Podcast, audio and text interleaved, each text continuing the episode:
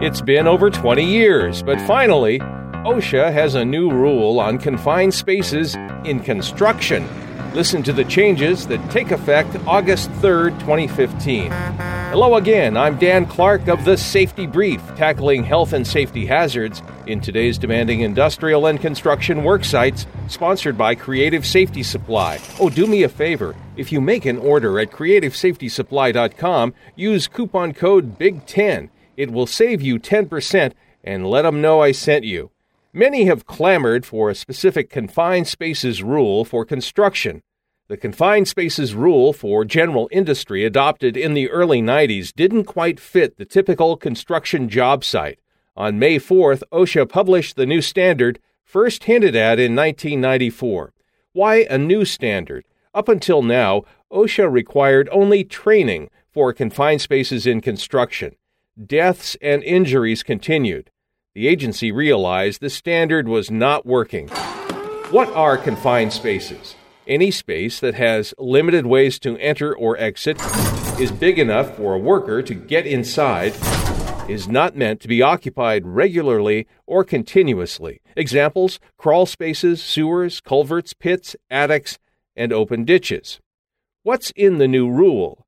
The new confined spaces in construction rule says employers must determine five things. One, what kinds of spaces their workers are in. Two, what hazards could be there. Three, how those hazards should be made safe. Four, what training workers should receive. Five, how to rescue those workers if anything goes wrong. Are permit required confined spaces part of the new rule? A permit required confined space, PRCS, is a confined space that has or may develop a hazardous atmosphere, engulfment hazard, exposed wiring, or other danger that could impede a worker's ability to get out of that space without help. Just as in the general industry standard, confined spaces for construction with any of those noted hazards require a permit, so contractors, employers, as of August 3rd, you must have a written confined space program if construction workers will enter permit required confined spaces. Simultaneous construction and general industry work. What standard do you follow?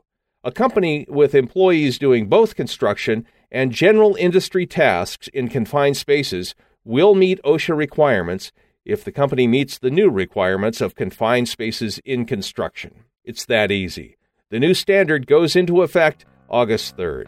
That's all for this episode. New rule on confined spaces in construction. Come back for more ways to stay safety compliant in today's ever changing landscape of safety requirements. I'm Dan Clark of the Safety Brief, a service of Creative Safety Supply. Save 10% off your entire order at creativesafetysupply.com with coupon code BIG10.